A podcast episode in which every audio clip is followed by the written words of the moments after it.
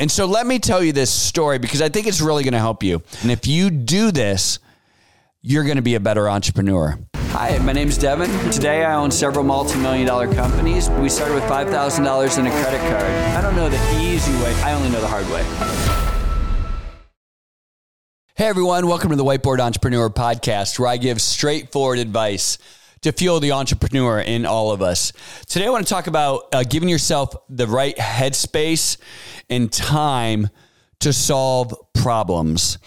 And as a leader, as an entrepreneur, ultimately problem solving is your responsibility. There are other people in the organization that will help you. There are other people in the organization that might be really good at problem solving, but ultimately it's your job to identify the problems and it's your job to solve the problems.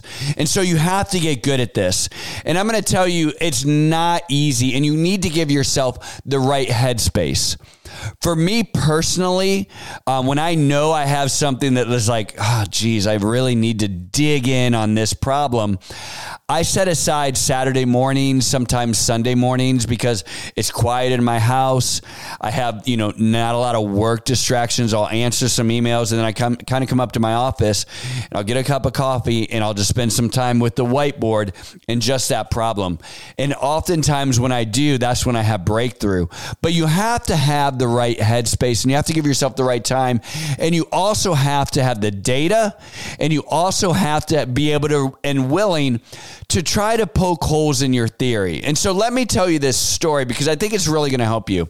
During World War II, uh, the RAF, the Royal Air Force, uh, noticed that they were losing a lot of bombers. A lot of bombers were not making it back. And obviously, this is terrible, right? The loss of life, loss of their bomber, losing the war. They've got to, they had to solve this problem. And so they're like, listen, I don't care what it takes. Get all of the best, brightest, and smartest brains in the Royal Air Force. And we're solving this problem. We're getting together, and whatever it takes, we're going to solve the problem. So they got everyone together and they said, here's the idea. Here's what we're going to do. We're going to get, gather data.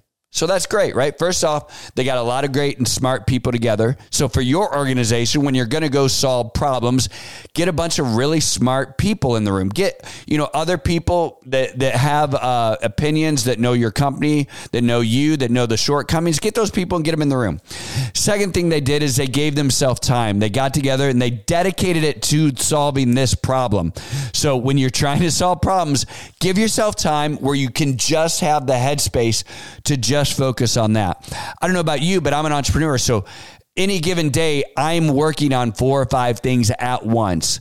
That's not so great when you're trying to do problem solving. Problem solving, you need the headspace and the time, right?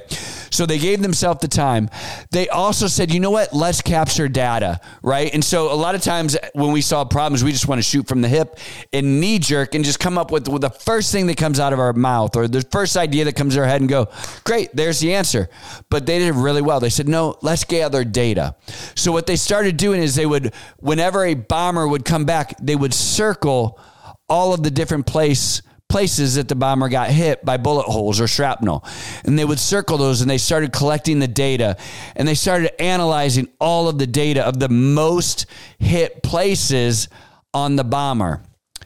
After that, they formulated a theory, right, with, from the data, and they started going, hey, look at all of these places on the wings are getting hit, right? So here's the here's the theory. Since the wings get hit so much, let's start reinforcing with plating the wings. So great, you know, they they got time, they gave themselves time, they got smart people in the room, they looked at data and they formulated a theory. Now here's the challenging part, and here's what I like to challenge you to do. Once you have that theory, now try to poke holes in your theory. Now try to figure out what could be wrong with your theory. In this story, what's amazing is someone had the courage to poke a hole in that theory. This could have changed the outcome of the war ultimately, but the person poked a hole in that theory and said, "Whoa, whoa, whoa! Let me just, let me just, you know, try to poke a hole here. Let me play, you know, devil's advocate, whatever. We're saying that all of these bullet holes are hitting the wings, right? What about the places where the bullet holes are not hitting? People like, well, why would we worry about that? And he said, because those are the aircraft that aren't making it back. all that we've done is analyze the aircraft that have made it back. Well, when someone shoots a bullet hole in a wing, that aircraft is still making it home.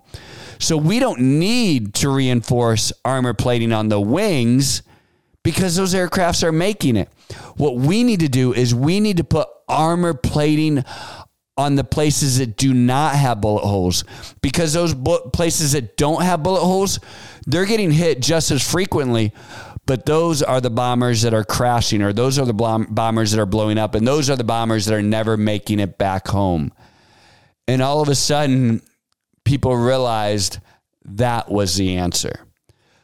But you have to realize they gave themselves the time, they gave themselves the headspace, they looked at data, they brought in smart people, they formulated a theory, and then they poked holes in that theory until they finally came up with the answer. As an entrepreneur, I guarantee you there's some stuff right now that's going on in your company that's problems that only you can solve. And you're you're highly unlikely someday just to be driving along not thinking about the problem and boom solve it right? These problems you need to tackle right? That's why i said for me i do this on saturday mornings. I do this on sunday mornings. I do it with the whiteboard. I'll call other people. I'll bring them in. I always look at data data if i can. And then once i have a theory i try to poke holes in those theories. I'm not perfect at this but i've gotten better every year at problem solving, and it's made me a better entrepreneur. And my challenge to you is that you do that, that you give yourself the right headspace and the right time and the right focus, bring in the right people, have the right data, come up with various theories, and then don't just knee jerk, then poke holes in those theories. And if you do this, you're going to be a better entrepreneur. I'm Devon. This is a Whiteboard Entrepreneur Podcast, and I really hope this helps.